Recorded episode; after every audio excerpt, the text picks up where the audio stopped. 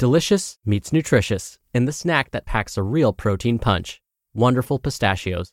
Each one ounce serving of wonderful pistachios has six grams of protein, giving you over 10% of your daily value and making wonderful pistachios one of the highest protein nuts. But perhaps more than that, I love all of the flavors they have. Their sea salt and vinegar ones are my favorite when I'm craving that flavor but want to keep it healthy. But that's just the tip of the iceberg.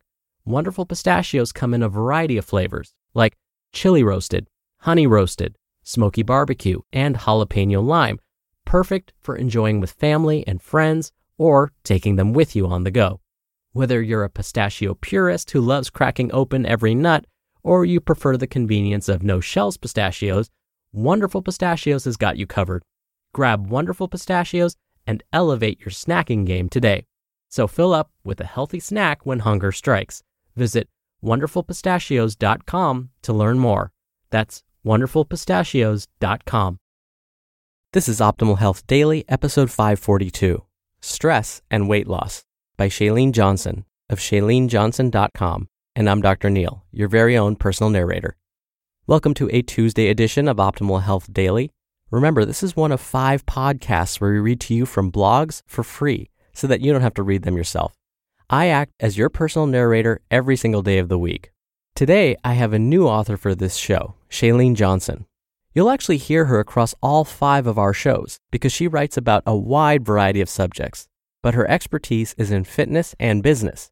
She actually holds the Guinness Book of World Record for having starred in the most fitness videos and has designed several number one ranked fitness and diet programs for industry giants, including Beachbody, who made P90X, but also Insanity, Turbo Jam, and more. Today, I'll be reading an article where she'll be discussing stress and weight loss. And I feel very lucky that she has agreed to let me read this post. So, with that, let's get right to it and start optimizing your life. Stress and Weight Loss by Chalene Johnson of chalenejohnson.com. Feeling a little stressed lately? Are you also struggling to lose weight? If you're doing everything right, working out, eating clean, consuming the correct amount of calories, and you still can't seem to make any progress, well, what gives? Well, have you considered taking steps to reduce your level of stress? Stress can greatly affect your body, your energy level, weight, being prone to illness, your emotional state, and how you feel overall. The good news is you can take steps to reduce your stress level and get your weight and your life back on track. My story of stress. Are you one of those people juggling a lot of things in life? Maybe you have a job and a business on the side, a family, and a house to take care of, and you're also finding time to exercise and cook healthy meals. On top of that, you're chasing down big goals, and you have a to do list that's half a mile long. I know I talk a lot about crushing your to do list and going after goals, but sometimes we have to take a step back and look at the bigger picture to make sure we're headed in the right direction. At one point in my life, when I was undergoing a considerable amount of stress while filming a new series of workout videos on top of running my business, I experienced something similar to what you might be going through. I was working out more than I ever had in my life, two, sometimes three times per day, and eating less than usual. I was also doing too much mentally and getting by with very little sleep. Regardless of how much I exercised or how clean my diet was, I was at my heaviest. I finally had to step back and take the advice I'd been giving to other people struggling to lose weight. I needed to reduce my stress level and do less. Keeping up with the Joneses. You see, I was one of those people who equated busyness and stress with success. I thought I couldn't keep up with what I'd achieved or continue to be successful if I wasn't always busy. In fact, I came to resent anyone who wasn't as busy and stressed out as I was. I thought relaxing meant you were lazy and I had this crazy urge to make a to do list for anyone who wasn't running around like a chicken with its head cut off. So, why are you stressed out? Does that scenario sound familiar? Oftentimes, our stress level is dependent upon our preconceived ideas about what success looks like and what we think we should be doing with our lives. But the truth is, you can have all the money, the cars, and the toys, but if you're constantly on edge and your personal life is a mess, these things don't necessarily make you quote unquote successful. Over the past few years, I've realized that stress doesn't equal success. In fact, once I sat down and defined what success truly means to me, I realized it's the exact opposite. Since then, I've made small changes that resulted in a big shift, and I got in the best shape of my life, physically, mentally, and emotionally. Overcoming stress. So, how did I get here? I started working from the inside out, and everything else followed suit. If you have a lot of stress in your life and you're struggling to lose weight, or you simply just have a lot of stress in your life, consider doing the following 1. Create your own definition of success. What does success look like to you? Don't worry about money, job titles, or what your friends and family think success is. Create your own definition and figure out what you need to do more or less of in order to get there. 2. Reevaluate your goals. Now that you've defined success on your terms, do your goals match up? Consider setting new goals that will help you reach this new stress free destination. 3. Delegate and do less. You can do anything, but you can't do everything. It's time to start taking some things off your plate. Brainstorm a list of everything you do at work, in your business, at home, etc. Then, figure out what you can delegate to others so you can focus on your most important tasks. 4. Change up your workouts. Over exercising doesn't do your body any good, and it won't help you lose weight. Instead, consider changing it up. When I was over exercising and struggling with my weight, I combated it by making my workouts shorter and more intense with HIIT, or high intensity interval training workouts. 5.